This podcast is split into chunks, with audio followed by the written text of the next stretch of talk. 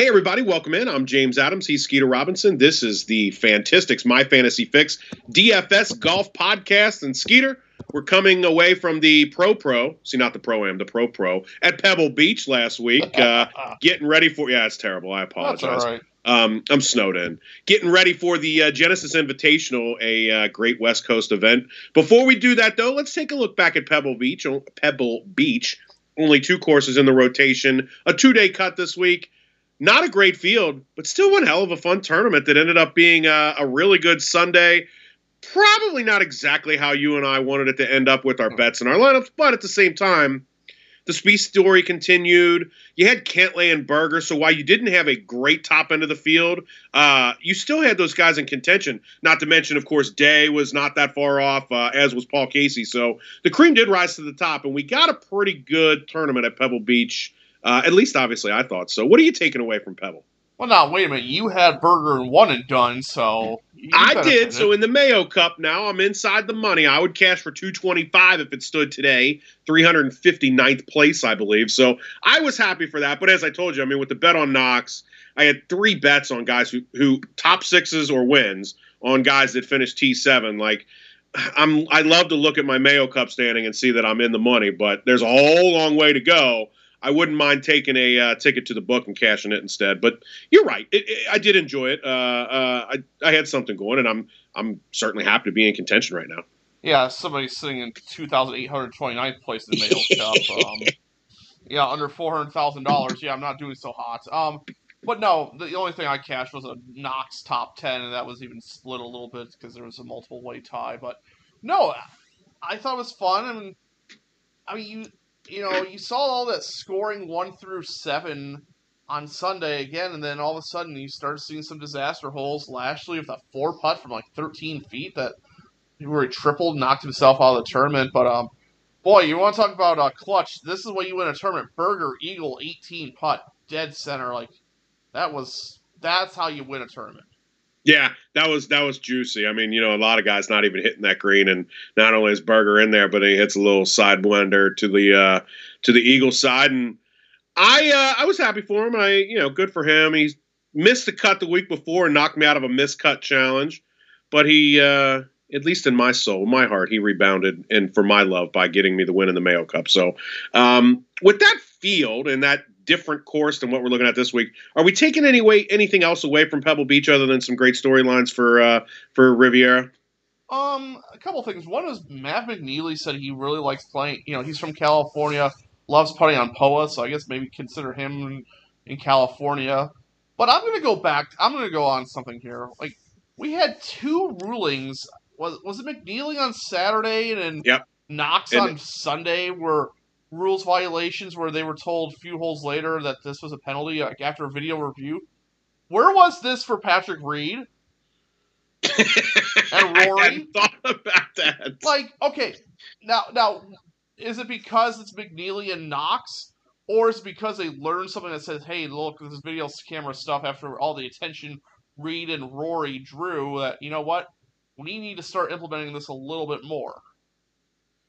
I don't know. I had not thought about that till just a second, so I'm not sure that I have an answer for you. That's an interesting, uh, interesting question to ask, and certainly the former part of it makes sense. Like you know, it's a lot easier to do it to all due respect to Knox, so I bet on uh, and and McNealy, but they're not Reed and they're not Rory. Right. Like all, that's all I want is consistency. Either do it to everybody or don't do it at all. And yeah, I mean, I I kind of think these you know I'm not sure the one for McNealy or Knox were real were worth penalties. Um, I really don't, but that's the rules of golf. But you know, let's just see some consistent enforcement is- issues. Kind of all I want to see. That way, we're not sitting here wondering, well, what is the standard? Uh, I would agree wholeheartedly with that. Uh, as a guy who watches a lot of football, and you see that between a rules oh, between yeah. officiating crews you know that let yeah. some let things go. I, I, get you there. That some consistency, and as a player, uh, not that I could even remotely identify as a, as one of these golfers, but you you want to know, like you know, I know just playing high school football, like if this is holding cool, if it's not cool. But if you're going to let the other team get away with it, let me get away with it, or let neither one of us get away with it. But let's have a standard and let's make that the standard. Let me know what's acceptable and what isn't. And uh, I'm right there with you on that. As somebody who's at a lot of high school basketball games, I always laugh when they're like when I hear some random fan call it both ways. You look at the foul count. Oh, both teams have six fouls. Like, what more do you want? They're going to miss calls, but you know if it's fairly even, a fairly even style of play, or or call it both ways. One has eight, one has two, but the team with two fouls is because you know, you know the other team's just jacking up a bunch of threes. Guess what? You're not going to do on those fouls. Right.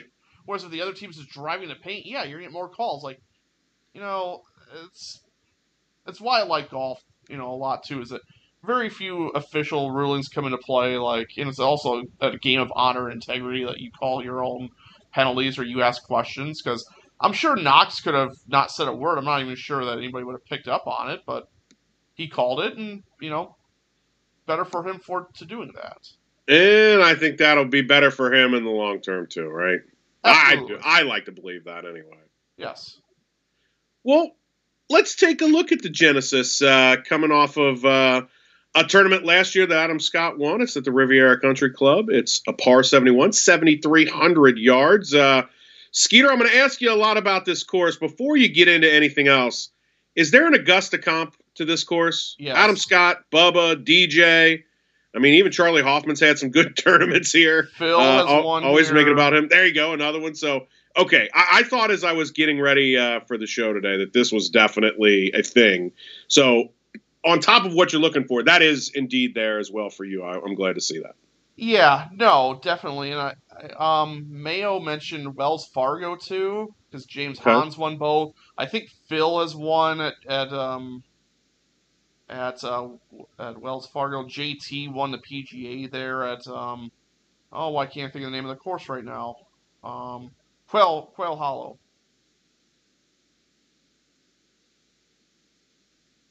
Is there okay? So so I'm with you on the uh, Augusta. The Augusta. I'll have to look a little bit further into the Wells Fargo to. Well, uh, I mean, Hideki was runner up there. He's played really well here. Han has won both. Um, I don't think JB Holmes. I don't know if DJ won. He's played there, but so those are the two kind of courses that kind of popped out. Um, okay. And you know, the fair point with the Augusta one too is you know, yeah, we see the similar winners, but could it also be because you know these are strong fields, and they're um, elite elite golfers, right? Right. And even even you know maybe or there's a lefty narrative too. I think Mike Weir has won here twice, and he also won Augusta. Uh, Brian Harman he's he's not he's he's not got a great. He has a third, but that's the only thing inside a top fifty, right? Right. Oh, well, no, forty seventh last year. Excuse me. Right, but and I don't know of any other lefties offhand. I, I looked up Harman because I thought the same thing too. By the way. Right. I mean, if there's a lefty correlation, you might as well. But um, but no, this I think this is a tournament last year, and it's funny that it's coming up right now because I think you and I are both recording this on Monday after late afternoon with the snow with a snowstorm outside for both of us. Um, yes, I think I had two snow days last year during this because I swear I watched all four day, the, days of this. I watched a ton of it because this is you know right before COVID uh, shut down, shut down everything. So yeah, I remember you know I remember watching a lot of this event. You know, one's like the easiest par five on tour, I think, because it's like 511 yards.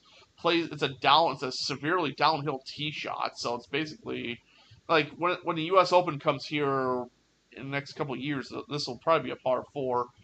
You have 10, which is just a great 285 yard par four where you can make doubles because it's such a narrow green and the bunkers. You know, it's hard to hold a green.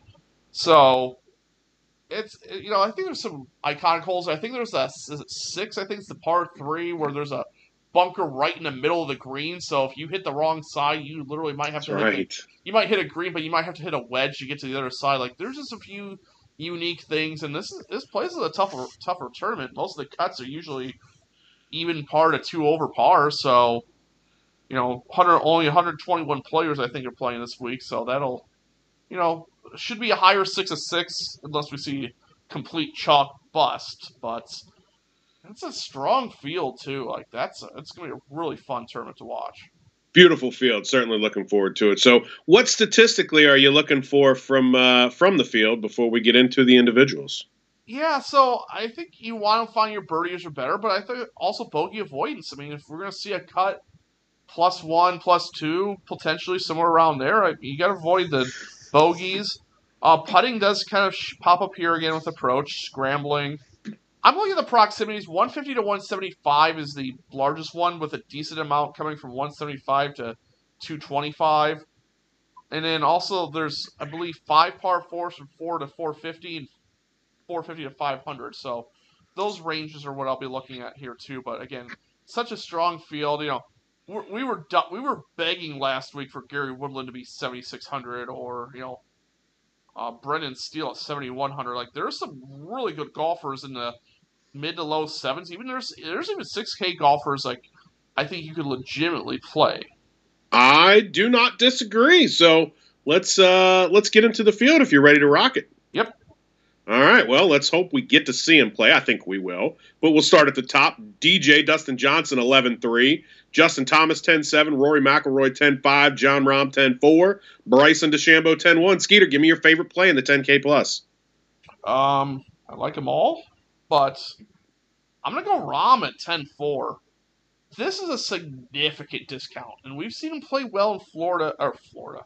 That's that's that's next week. We've seen him play well in California in the past. He's played here twice, 17th and 9th. I just think all around he, he provides the value here I'm looking for. Over past 24 rounds, third to green, third in opportunities gained, seventh in bogey avoidance, ninth in scrambling. There's really nothing that he is bad at. He's average putting, which I can live with. He's consistent whether it's you know t- last four rounds, last hundred rounds. I love DJ. He's my second play here, but for 900 cheaper, with this quality of field, I I think that's enough for make me to make Rahm my number one pick here. You said all of them. That's the answer. Anybody listening, if there's one that stands out to you, play them. I, yes. I can, honest to God, find a reason why each one of these guys could be number one and number five in my rankings. Uh, Skeeter, we'll get to number five in a little bit out of these top five, but uh, my number one is DJ. Why? Because yeah. he's the best in the world. I legit think we're getting ready to watch DJ rip it open, world number one for a stretch. I think he just hit his stride. 11 3. We may be wishing to get DJ at 11 3 here soon. He was going to be 12K in the field last week. He's the best player in the field. He is on top of his game right now. He's won here before. I mean, there's if you if you ask me who's going to win this tournament, my answer is DJ. My only question is, do I use him in one and done or save him for a major? But DJ is my favorite play. I expect him to win. No, I, and look, if, if this is a vacuum, yes, Dustin Johnson is my number one play. I'm just trying to play golf variants here and say, is he this dominant? Is this is he this likely to win that you pay up for him and not take a discount on Rahm or even JT at 10-7? Which I'll I'll say this to you, my my book has Rahm as the number two at plus 11, uh, 1100 ahead of Rory and Thomas. So they think he's number two, while DraftKings has him priced number four. Right, and I mean, I guess that's all it comes down to is there's value. I mean, this isn't Dustin Johnson and then the next best golfer's Webb Simpson at you know Heritage, where there's I mean, where there's a clear gap. Like, mm-hmm. I mean, there's a gap right now where DJ's playing, but I don't know if it's this significant. Where you know, in a DraftKings perspective, that I want to sit here and you know say, okay, I'll take DJ over everybody else. I'm going to play Dustin Johnson at least a lineup, but you know, at the book, am I going to you know does does DJ win twice two times for every time Rahm wins once, or Rory or JT? I don't think so. That's very fair. Very fair. Um, so you said DJ is your second play. My second, I'm going Rory. He played yeah. well here before.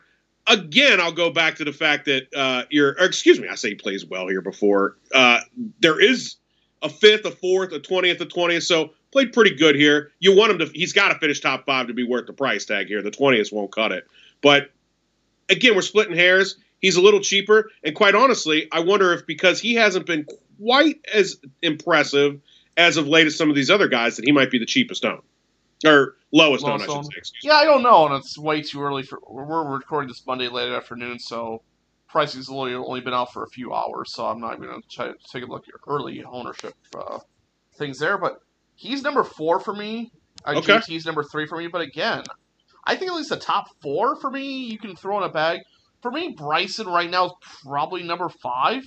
But again, if he wins, am I shocked? Not really. I mean, fifth and fifteenth. You know, so he's, he's also had two good finishes here. I just don't know where he's fully at yet with his game. It is always a question mark. I'll, I'll give you that right there. Uh, here, here's my fade in this tier. It's it's the same answer as my favorite. You can fade whoever you want. And quite honestly, when we get into the 9Ks, there's a few guys I really like. You can fade the entire tier. So I don't think you have to be in this tier. I think it's very possible the winner does not come from this tier. I mean, again, I said I expect Dustin to win. He's the favorite for a reason. But Dustin could finish third or fourth, and one of these guys in 9K could win. So my fade is the whole tier. If you if you feel like you know you don't have to go that way, I'm going to set 10 lineups. So I'm going to get in the tier a little bit. I'm going to stay out of it with some lineups too. Um, if you're asking me to pick one, I would fade Rahm Why? I have no idea because that's the one I picked. Le- legitimately, that's the one I picked. He's got fewer DraftKings points here recently than Dustin, Justin, or Bryson. There's no reason that I can give you other than I picked one out of a hat and Rahm was five. Seriously, that's what I think of this top five, honestly. Yeah. Yeah, so. Bryson, I mean, he's just that number five for me, but I get it. It's, I mean, it's you know price price involved. I just you know I think Rahm's too cheap, and I actually like that DraftKings kind of put DJ in his own tier with a significant discount to the other four. Now it makes you think a little bit. And I mean, if you look at what the book's doing, Rahm actually makes sense. So maybe my fade is is foolish, but uh, that's where I'm at. That's where I'm at on an early Monday. So what do you say we take it to the nine Ks? Sounds good to me. Let's start with Xander at 99, Brooks is 97, Patrick Cantlay 96, Collin Morikawa 95, Daniel Berger, the recent champ, 94. Tony Finau, 93. Spieth, 92. Matsuyama, 91. Adam Scott, the defending champ, 9K. I did say the recent winner, Berger, I should say Brooks Koepka, who I poop on a lot on this uh, program, 9,700, is also a recent winner as he won his last time out too. So a couple guys defending uh, their their recent wins, and Adam Scott defending his win in this tier. Skeeter, where are you going? I like this tier. I do too. I'm going to go Cantlay at 9,600. Um, rates out really well in some of the categories I'm looking at. 10th tee to green, 5th in scrambling, 7th putting, 8th birdies are better. His issue is he's not good in the wedge or the 150 to 175 or 200 plus range over the past 24 rounds. That's what kills his value, but everything else, he's there. He played well last week. Uh, was in contention on Sunday. Just, I don't think he could make a putt yesterday, if I remember right. Um, just did could not get anything going. Mm-hmm. 17th, 15th, and 4th. I was I thought one of these years he was in contention. Maybe he's had a bad Sunday, but I'm usually not a Cantlay guy, but at this price, at this discount, I'm considering it. So 9600 for me. Cantlay's my favorite in this tier. He might be my one and done pick. Uh, top 10 in this field across the shorter term range is 4, 8, and 12 rounds.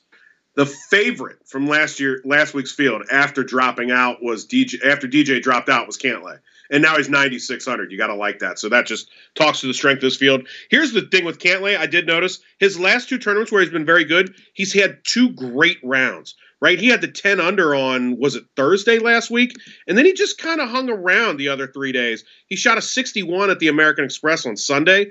So trust me, I'm interested in him. I had him at number three out of this tier for me. I was just a little bit worried about that consistency, but I'm pick. I'm really splitting hairs. No, that's that's all fair. So, who's your favorite then? I'm I'm going with Tony Finau. I mean, who's been more consistent than Tony Finau here lately? Uh, is he going to win? Eh, I know, I know that's the story. But fourth at the American Express, second at the Farmers. Then he goes over to Saudi, finishes second there. He had an eighth at Mayakoba. He was not good at Tournament Champions, but he's been good outside of that. You know, if you want to talk the Masters correlation, I know Tournament Champions is also a correlation course um, to the Masters, but he's played well there. He's got a decent history here, does Tony Finau. He's pretty cheap down at the bottom of this 9K tier. I imagine he'll be popular. He often is, but I really like him at 93 here in this field, and I do kind of feel like I know the wind's coming. I really do think the wind's coming here soon. A heck of a spot to get a win at. Um, in this field, yeah, it would. Yeah, I can't argue with anything with Finau. I mean, his numbers across the board are really good. His only struggle is, and it's not putting, believe it or not, for Finau. His struggle is approximately from 175 to 200, but everything else checks out real well uh, pretty good longer term. So yeah, I don't have a problem with him at 9300. I probably don't don't get on him. Probably like the top and a couple other guys here, but I don't have an issue with it. If you don't go Cantlay, where are you going? I think two other guys I'm looking at: Morikawa at 9500. Uh, seventh at Sony, seventh at Tournament Champion, so good start there. He's, you know, he, he did win a U.S. Open, or a PGA here in California. Went to Cal, so I think there are some local connections there. Fifth in approach, twelfth tee to green. It just can he make a putt? Very good at those ranges from 150 plus, so I like seeing that. And then defending champ Adam Scott. I mean, he's won here a couple times. Not not the best scrambler, not the best putter, but he seems to have this place figured out. Um, let me pull up his other history because besides the win, he's seventh in 2019, 11th in 17, second 16, 10th and 13. Like the guy loves Riviera, so I think at 9K, I think that's a good enough value to consider Adam Scott. I would certainly take Scotty over the defending the other uh, past champion that he's priced very close to. Um, I would go with Xander Schauffele. Like I said, I would fade the 10K tier. I mean, Xander could very well come away with the win here. He's been playing very good. Got rid of a demon at Farmers when he had the great T2 there. Then he's get a T2 at the Waste Management. So the question, who's been playing as consistent as Finau? Maybe Xander. So I like Xander an awful lot. I could make a case that I know he's not in the 10K tier, but I like him about as much as anybody but DJ up there in that tier as well, price uh, price wise. So I like Xander a lot at 99. I mean, Xander and Cantlay are both ahead of Bryson in the odds. Like Bryson's a seventeen to one. So I mean, if you like Bryson, you're getting a good number on him. Uh, if you don't like anybody in this tier, and I'm with you too, by the way, on uh, on Scotty, I like him too. So if you don't play any, or I'm sorry, if if you find somebody in this tier you don't like, who you fading? Easy for me to say.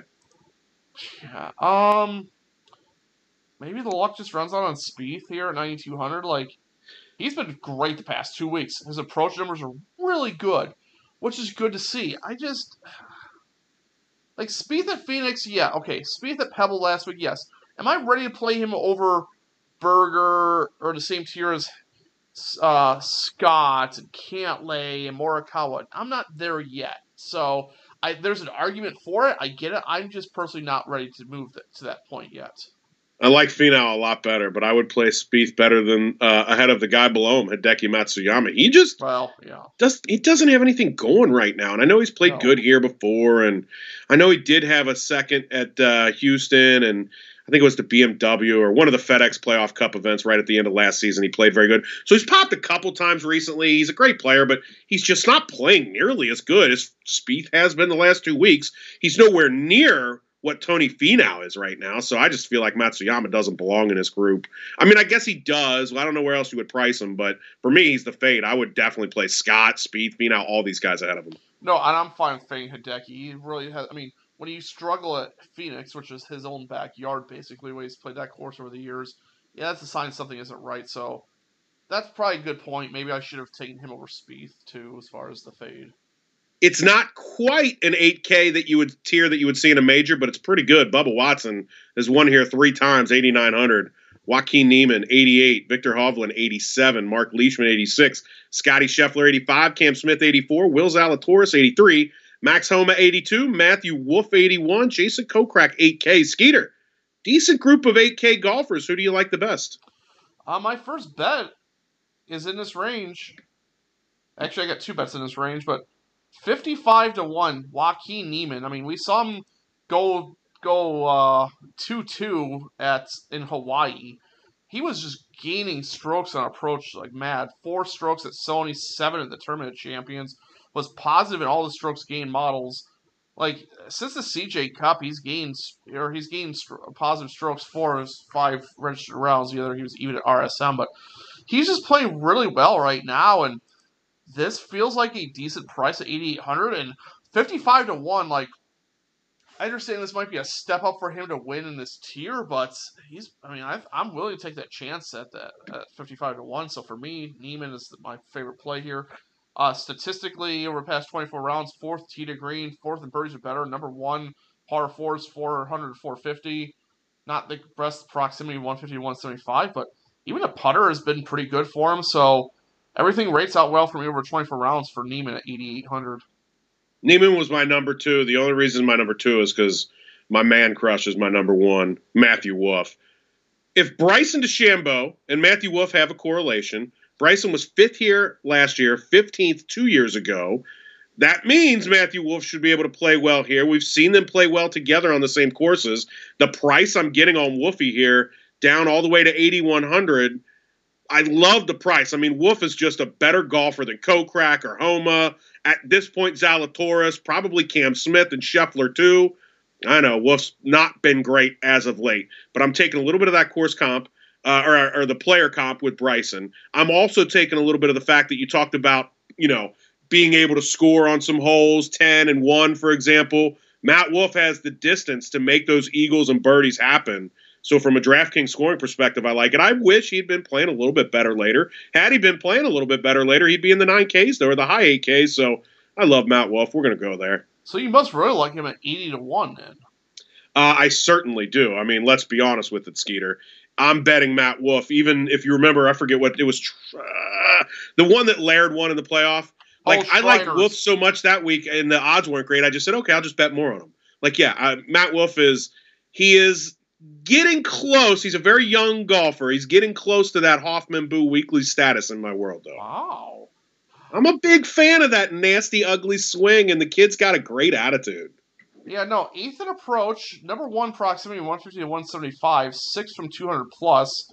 His big issue over past 24 rounds, he's 118th in his field scrambling, which is not good because these are small greens.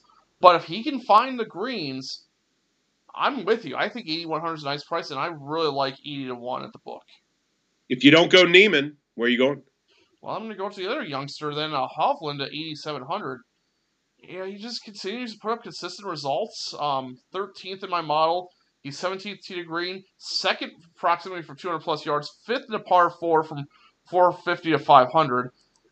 Like he can be a little tough to figure out at times. Like he either plays well or tends to just kind of struggle a little bit not the best POA putter, but I mean, he's second at Farmers. He gained 5.4 strokes on approach there, gained four strokes putting. Like, it, the putter's really his hit or miss thing, but he's just another one that, you know, I you know, I think there's some arguments to start in the uh, 9K. Heck, you probably even build a lineup of like four 8K guys and two 7K guys and be unique and still feel like you have good win equity. So, Hovland's just pretty consistent for me at 8,700.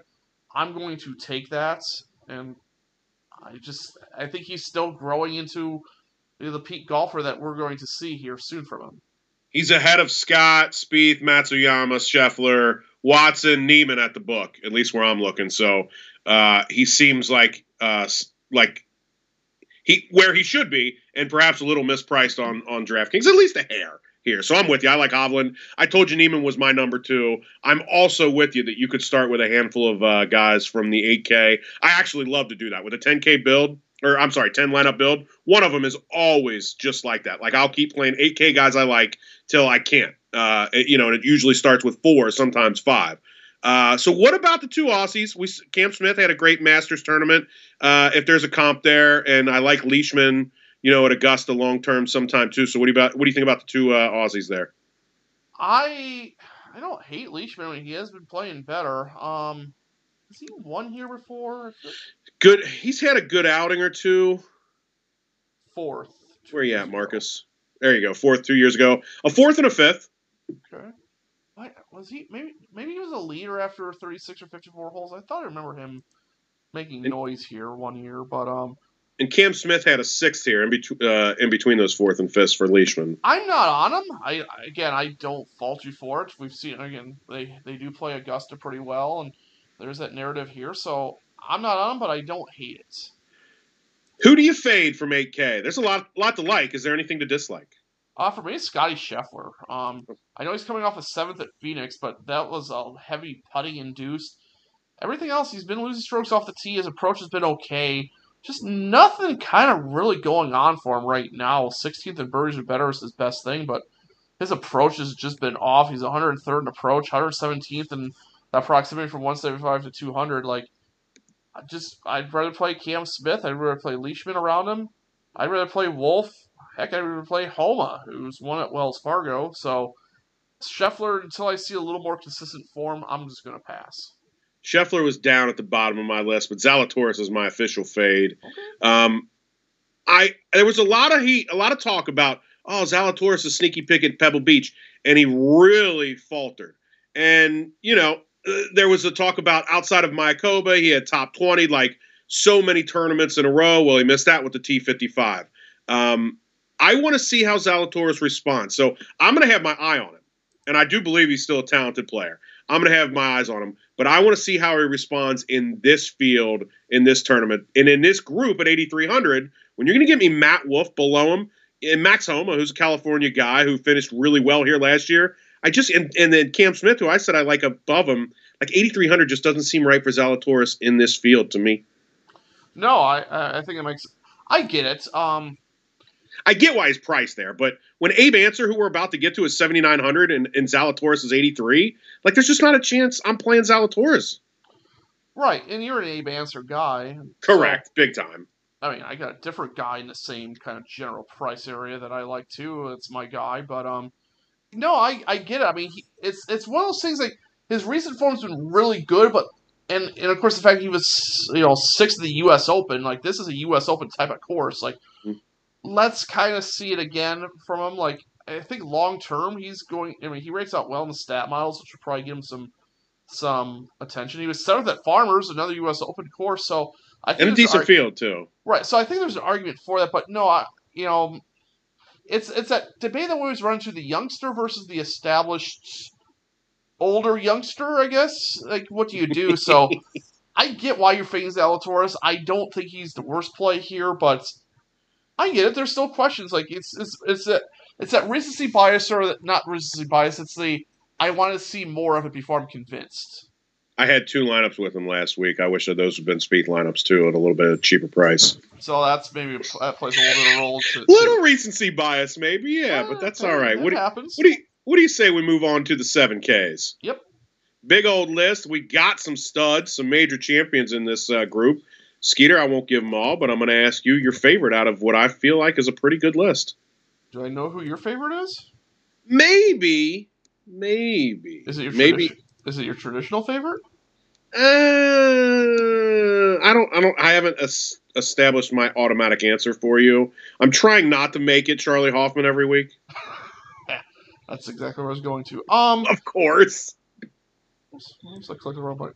For me, seventy five hundred Corey Conners. Um, he's starting to play better. Again, when I look at his numbers stat wise, he's in the top half in every single category I'm looking at, including putting, which for Corey Conners, woohoo! Uh, 10 birdies or better, six opportunities gained, 20 tee to green.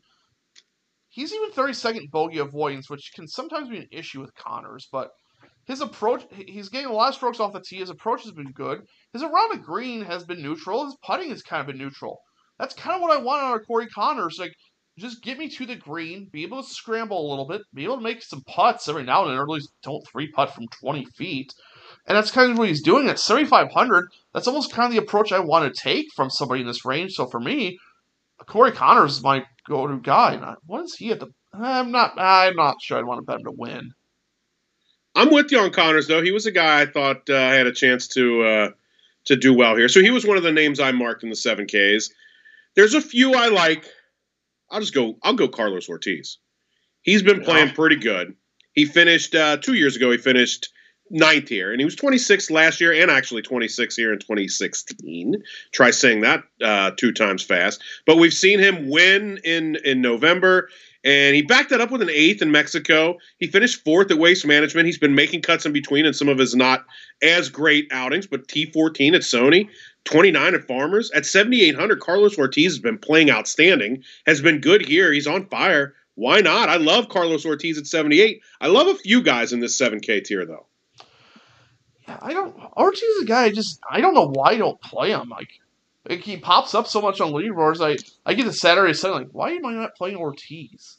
Like he's legit good, and I just yeah. never end up on him. So, but no, um, I yeah, I think I have to look into him. Um, maybe it's also because if I'm paying seventy eight hundred dollars for a golfer, it's Russell Henley, of the guys. Um, you know you can pay seventy eight for two different golfers, right? You can plug in two what? guys at that price. It is true. It absolutely is possible.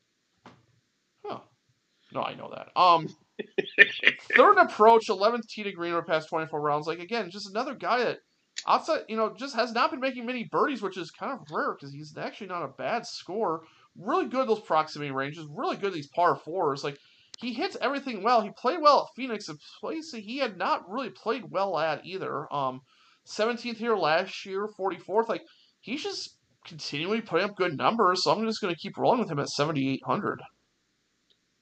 All right, you gotta like you gotta like Abe Ancer here a little bit.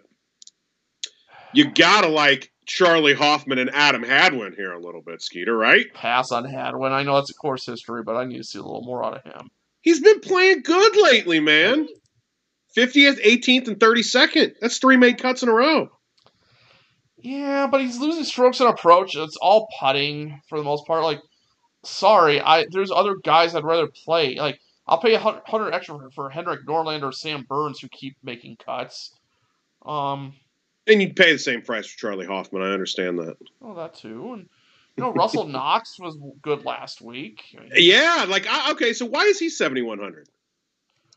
I don't think he has the best history here, does he? Yeah, he's over two at least in the past seven or eight years as far as made cuts, and he's just not really. He's just not a real exciting type of player. But 13th in approach for the past 24 rounds, top 10 in bogey avoids and opportunities gained. Those are good numbers. Um, good yeah. from the proximity from 200 under, not necessarily 200 in. So, uh, not the best scrambler, not the best putter, but I think at 7100 he at least he excels in some of the categories that I'm going to consider here. And then, um, I think one other name I had started was Cameron Tringale, who's had a decent history here. Mm-hmm. Uh, 2017 degree, but top 10th in putting, 11th birdies are better. Good in those par fours from four to 500 yards. Wish he was a little better proximity from 150 to 175, but everything else checks out well for Tringale, And can't believe I'd actually play him over uh, Frankie at 7600. And I might still go to Frankie, but Tringale is just sticking out statistically and course history wise as someone that I need to consider. Yeah, I would agree with the, another one I wrote down. Um, Fitzpatrick do anything for you here? Say that again. I'm sorry. Does Matthew, Matthew Fitzpatrick, Fitzpatrick do anything for you here? Man, I like him too, but no. Okay. Not yet. I think he's once I get to Florida with Fitzpatrick, like I think he played really well API, and I think Florida seems more like a spot for him. I don't know. Yeah, I think South Carolina's his spot too, isn't it? Uh, Heritage. That would seem like a course for him. I thought you were talking Kiawah Island. Uh, no, I think Heritage is uh, is a Matthew Fitzpatrick spot. Like I think I think he like grew up there or grew up vacationing there. I know he's not an American. Right. Oh no, I have to. Maybe I, I forgot that narrative that's there. uh, I know some really weird, dumb things, dude. That's, that's all, all right. I can say. Uh, anything else from the seven Ks? Uh, do we need a fade? We surely do. I didn't know if you had any other guys you liked in there. Oh no, because there's some more names I could probably mention. I mean, James Hahn has won here before. Uh, KH Lee, you were interested in betting last week. Those are two guys uh, yeah. that still interest me in this in and this group too. A, wasn't he in contention one couple years ago? Thirteenth and twenty fifth. I'm gonna okay. I'm gonna take a look at him. Um, my my fade. I just lost it too. Uh, Brendon Todd. Just not really doing much for me. It's not coastal course, so he's just so putter reliant that just just does not feel like a Brendon Todd type of course. I get you. I think I'm going to fade Rickie. I love Rickie Fowler. I mean, the price is yeah. dropping on him for a reason. Uh, and again, I mean, it just we haven't seen anything from him to make you think why. And this he hasn't played here in forever. When he did the last time he missed the cut in 2014. So, I mean, eventually it's it's it's kind of like Rickie has become the new Spieth. As Spieth's fighting his way out of it, Rickie's dropping like a rock in the pricing, and it's still kind of like, well, I he can keep dropping. I don't want to. I don't want anything to do with it. No, I get it. I mean, some point, maybe maybe he needs Honda. Honda's I think somewhere he's really played well before. Players is coming up too. That could get him going again in that crowd, or not. Well, I mean the crowd. I mean by the crowd, I mean the uh, field, not necessarily the crowd around him. oh, you mean the crowd that he's always around congratulating when his friend wins? Well, yeah. I mean, he's won the players now, so come on. I was trying to put some good vibes on him there. Oh, sorry. I was taking I was taking unnecessary cheap shots. Well, that's all right. Uh, he's got that. He's got that Olympic rings on his forearm. It doesn't matter. Um, I don't know what that meant. I just I don't know what that meant. Let's let's take it to six K, shall we? Yes. All right. Uh, some decent names in here. Some uh, some I may take a dip to. We'll see, but we'll start with you, Skeeter. Is there is there a name in six K that you're considering? Are you going to play anybody from this tier, or are you just trying to find something? I have a few names, and I'm also start with the guy who I think was in a final group last year. I think 10 ruined him on Sunday. It was Harold Varner. Um, you know, in this range, 14th tee to green, 22nd in approach. Really good those proximity ranges I'm looking at. 12th opportunities gain. Just not making a ton of birdies. Uh, bogeys are kind of on the wrong side, but you know, if he was 7,700, I'm not sure I'm playing, but 6,700, I think he carries some scoring upside, even if it has not been there as far as recent times. 13th last year, I think it was just a bad Sunday, but I mean, I just think the price of the talent kind of match up here for, for HV3. What about the past champ, 2007 champ, Charles Howell III? It's been a while since he's missed a cut here. He was sixth two years ago, on top of that win a decade plus ago, 15th four years ago. He's missed two cuts in a row, but before missing those cuts, it wasn't like he was just barely doing anything. He was he was inside the money line pretty good. So for me, Charles Howell at 6,800. I mean, I, I'm not expecting him to win again, but 19th, uh, 19th finish at Sony Open not that long ago, 23rd at Mayakoba not that long ago. It's not as if he's had a long term form uh, problem at 6,800 for a guy who's won well and top 10 here in the last two years. I'll I'll take a chance there. And if you remember, Sony is another track that Charles Howell always plays well at, and okay, he yeah, so that makes sense. He's always played well here, and plus, if you like the Augusta narrative, where did Charles Howell grow up? I would assume Augusta. Yes. I didn't know that, but uh, I feel like it's the only answer that you would allow that to uh, be there. Correct. So yeah, he so I mean, if you're gonna play the Augusta narrative, there you go. Um, yeah, he lost four strokes putting at the, the, Farmers. I don't know if that would be more of his event. Just missed the Amex, so I'm not on him, but I think there's a narrative to it. Um, three other guys I've starred. Doug Ghim just kind of keeps making cuts and again rates out pretty well statistically. Makes maybe makes a few too many bogeys for my liking. Uh, Matthew NeSmith played well again last week. Um, I think he played well. Was it Farmers that he played well, or was that where I used him and he burned me? No, he, uh, that might have been when you he burned you because I bet him that week. No, I, I, he burned me at Amex. He was 48th at Farmers, 7th at Phoenix. His irons are just on fire right now. If he can putt, uh, Poa's his worst putting service. Great. Um, that's not good. And then the other other guy, 6600, I'll keep going back to him because he keeps rating well. Peter Malnati, uh, first in putting, ninth in birdies or better, 43rd in approach. Just not, he makes a lot of bogeys, which again is a little bit of a concern here. Can he make enough birdies to offset that? But other other than that, he's got some good statistics, stats that back him up at 6600. A travesty that you failed to mention your friend Jim Herman.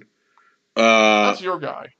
He's your he's your friend. You're the you're the guys who talk back and forth on social media. Uh, that was one time, but you know, you know, I, I I get that. I mean, like you know, hey, anybody who's willing to respond to me when I you know who liked the fact that I liked him at 150 to one. I mean, hey, I'm all for. But um, no, I I leave him for you since he's a Cincinnati guy. That's fair enough. Uh, what about Charles Schwartzel? Oh, oh boy. He was he missed the cut but by plus one at Waste Management. He had made the previous two cuts. He's 6,500. Uh, I think his history here is good. Uh, it's been a while, yeah, but in 2014 he finished third or fifth. 2013 he was third. So it's been a while, but he's played a little bit better. He's won the Masters as well. Like, I mean, I'm kind of grasping at things, but here's a guy who's been great. The confidence is in there. Shown us a little bit here recently, and he's 6,500 was good at farmers. Um, was he Poa putting? Eh, he's okay Poa putting. Not for me. Um, the one name that you know in this range too, I was just like, oh, I forgot how bad he's played. Sixty eight hundred. Sebastian Munoz. I thought way, about him. That feels way too cheap, but he just has not been playing great. Um, maybe Martin Laird, who's got a nice little history here. Hasn't done a ton recently, but he's one that kind of course, history made me pay attention to him a little bit, but again, I, I mean, there's decent players here, but do you, do we really need to go any further below this? Like, are you gonna go with uh, past champion JB Holmes? I wanted to. I wanted to put him down on my list, but you know I cannot. And I know you're not going with Pittsburgh's finest, Jim Furyk. Uh, that's correct. I'm not. Uh, I nor will I ever again. oh, I bet you'll use him at some point. I may. You're right. That's true. Especially if I start uh, once I get old enough to start uh, to betting on the uh, the old people. Maybe I'll do that. I don't know. Now, the only other name that kind of popped out statistically, he had, does have a top five here a few years ago, 6,100. I have no idea when this guy, you know, he's kind of hit or miss, is Wes Bryan. Like, he's seventh in approach, 29 tee to green, and he actually doesn't rate out horribly over the past 24 rounds and any of the categories I'm looking at. Was 32nd at Sony last time we saw him. I think at 6,100, if you have to go down here, if you're going to try to jam into those 10K plus guys, I don't hate playing Wes Bryan. I'm not doing it, but I don't think it's. I mean, there's he's better than some of these others. I mean, I'd rather play him than like Denny McCarthy or Bo Hoag. So I don't think he's the worst sixty one hundred dollar player we'll see all year. Do you have an official fade out of this tier? Oh, I'm sure I can find one. Um, well, it's not it's not a short course, so for me, Ryan Armour. If it's not a short course, I tend to avoid Ryan Armour. So we will make him the official fade. All right, I'm going to fade Brandt Snedeker because he uh, yeah. he he's he's a name that people could look at and go, "Oh my goodness." Uh, anybody who pays attention anymore would would know better, but he's a big name, or at least was. So I'll say he's my fade here. He is until he shoots 59 at Wyndham again this year, but uh, you know what? That ain't here, buddy. That's true. All right. Well, I think that that does it for the DraftKings angle. But Skeeter, we do uh, do have one and duns to discuss, and I think this is a tournament. If you if you want to pick a stud that you're not saving for a major, so I thought about this. Like I'm I'm saving Hatton and Rahm for majors. Okay. I know that for sure. I'm, I'm saving Rahm for the U.S. Open. I'm saving Hatton for. I haven't decided yet. I'm saving, but I'm saving him for a major. Kiawah Island. Maybe I might save him for the uh, the Open Championship as well. Oh yeah. Um, you know what I mean? That makes sense too. So it's one of those two. I think I'm gonna. I don't know what I'm gonna do uh, with the Masters if I'm saving DJ. But like this is a field where I say, okay, if I'm not gonna use Rory, if maybe Rory's the wrong example, um, because he hasn't been firing on all cylinders. If I'm not gonna use Dustin at a major, if I'm not use Cantlay at a major, like now's the time to strike probably with them. Yeah. Um like I don't know if this is a week you want to dip down to your Matthew Wolffs, uh your I don't uh, think so, no. Russ Henley's, uh Abe Ancers. Like I don't think that's the week. For me, I think I might just go back to Cantlay. I mean, I, he's a guy that I don't get right very often. And he's one I'm not saving for a major, and that maybe he'll burn me, but I think he played well enough last week has a decent history here. Um, I think it's a good. I, you know what? It, he's a top. He's a top fifteen-ish golfer that I'm not going to use at the Masters or at any major. So, you know, I, for me, I think Cantlay is my play. I'll tell you who uh, two contrarian plays because nobody likes playing guys one and done after they've already won in the season. Like if you want to go Koepka or Berger, I think they'll be really low owned and one and done. Yeah, uh, I haven't used Brooks. I'm questioning whether or not I'll save Brooks for uh, a major or not. I don't know. I mean, he he finishes so well at Augusta that it might be uh, if you know if I'm not going to use DJ, he might be my answer there. I would say uh, I would say too um, with Cantlay, he won the Memorial a couple years ago. Like he's won a yeah. tournament in a field like this. So unlike Finau, who I could argue this is a time to pick him, but I might say, you know what, I'm saving Finau for the Masters. Is he going to win it? I don't know, but if he if I don't have the winner, I'll have a top five. You know what I mean? And it pays a hell of a lot of money for these one and duns with the top five. So like Cantlay, he's won in a big field. He's won against these guys, so he's uh he's a good consideration too. Yeah. Um. Up top, I mean DJ, yes, because of the course history. Rahm's intriguing, but I think because I think a lot of people will save him for majors. Justin Thomas is tempting. The only reason I'm not going there, and again, this could be a little narrative base, is if you remember at Phoenix, the final round, he was kind of lethargic, or he was he just wasn't there because he just found out his grandpa passed away, and nobody mm-hmm. can blame him. Like, I'm so I'm assuming the past week or so he's been dealing with that. Like, is this the escape, or is that still on his mind a little bit? Like, it's you know, I guess some nitpicking here, at least from a one and done perspective. But I kind of, almost want to see how he responds after that, because again, we all handle grie- you know grieving differently. Some it's much longer than others, and you know, I think there's just you know that's just enough of a question mark for me where I probably am not going to use him in one and done just for that reason. Yeah, and I didn't mention him, I guess, which was short sighted on my part because I already used him at Phoenix. So, uh, not a consideration for me. But uh, yeah, I mean, I, I'm with you. This is not a week to to go down to Niemann or Wolff or Leishman. I mean, this is you're you're talking Adam Scott and above for me. I actually is what I'm think- thinking about. I actually don't think Niemann's the worst. I mean, we haven't Okay. seen him since Hawaii, but he's in good form. So I mean, that would be a that's an interesting name. It would be low owned. I think so too.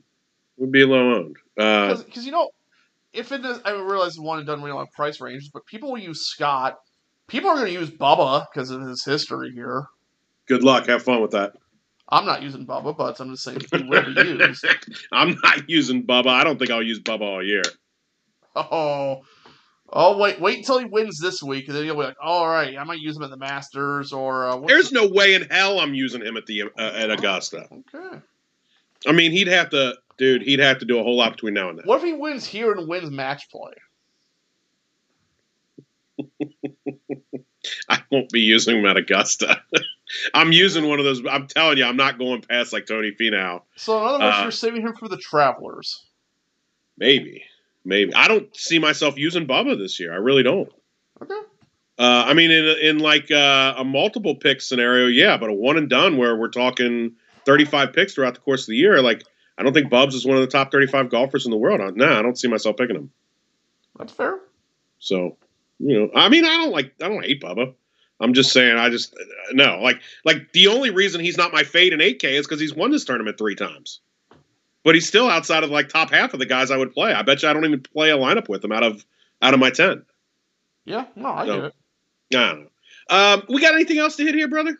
I don't think so. Um, I know you and I are going to be in a golf draft starting Wednesday, which is we were talking a lot about that before the show starts, which I think will be really fun and to see how this all plays out. the first time I will participate in that. I'm very much looking forward to that. Um, so maybe uh, maybe after we start making our picks, Skeeter, we'll uh, I'll, I'll reveal some of my my rankings because as we talked about before the show, and for anybody who might be uh, getting into one of these leagues, I'd heard about these a long time ago. I wasn't as into golf then. Uh, I'm super stoked to get into this 12 man draft. Uh, I don't think that uh, well, we talked about it. I don't think you just go straight by the official World Golf Rankings because you got No. players that rank very well in Europe that may not be in these PGA Tour events that will play for us. Um, you know, and you got guys like I mean, I love the personality of this Kiradech Aphibarnrat, but you know, when he was inside the world top 50, it wasn't because he was winning, you know, it wasn't because he was torching like tournaments in America with big fields. He was winning elsewhere. So um, it'll be interesting to see how these rankings get set up because of A, our tournaments that are being used in our league, and then B, you know, world golf ranking versus how good is this person really if you put him in a field with the golfers he's ranked next to. Right. Yeah. Should be fun. Yeah, I mean, as, as we've talked about, I'd be curious to see where some of these Euro players go, the ones that are in the WGCs and the match, and you know the ma- the majors. Like, I'm really interested to see where Hatton goes. Uh, with the 11th pick, I don't think he gets to me, but I could see some uh, American bias. I mean, Rahm and Rory are more established. They'll be gone by pick 11, no questions asked. oh gosh, but yes. But but Hatton's ranked ahead of Rory, so like it's not you know what I mean. It's uh, world golf ranking. He's ahead of him, so it'll. I'll be like he's the I think the one of the most interesting guys, and then Tommy gets pretty interesting too. oh yeah, Uh, great player, very popular. How much is he going to be here? So I don't know, man. I can't wait to watch this thing unfold. I know, I know, it'll be fun. Um, I'll give you a hint. Rahm might not make it make it past two. Well, I mean, he makes a lot of sense at the U.S. Open, which pays more because it's U.S. Open this year. That field, that tournament, so it makes sense. Like I told, I just told you, I'm saving him for the U.S. Open. Wouldn't be a bad pick at number two at all, and he's definitely one I would consider. It's one at Memorial. Um, That's right. yeah, it plays. He's played well at Augusta too. So I mean, FedEx Cup uh, history is pretty decent. Yeah, yeah. I mean, but, I mean yeah, because I'm assuming DJ's going one, so my pick is between Rory, Rob, and, and JT at two. Yeah, DJ. If DJ falls to two, you get you get super lucky, but it could happen. I mean, we we've seen it. Crazier things happen, Right, right. and all all it takes is a guy with a signed Justin Thomas shirt to uh, or hat to to make that pick. You know. Yep, that's right. So, all right, Skeeter. Well, you got anything else for the Genesis? I don't. All right. Well, hopefully, uh, hopefully, I'll be watching golf and shoveling snow for another week in a row. As I, I told you before the show, I was I was doing that last Wednesday, watching the amateurs uh, on the TV in my garage while I was shoveling my driveway out. So let's uh, let's do it again this week. What do you say? Sounds good. Let's let's let's let's, uh, let's try to get a little more success in the DraftKings and betting front this week. And uh... yes, I don't need three top sevens uh, with top six bets again. That was uh, talk about ugh, talk about being on the edge there. But that's all right, yeah. brother. That's all right. Well, until next week, we appreciate everybody for listening. He is Skeeter Robinson. I'm James Adams, and this has been the Fantastics My Fantasy Fix DFS Golf Podcast.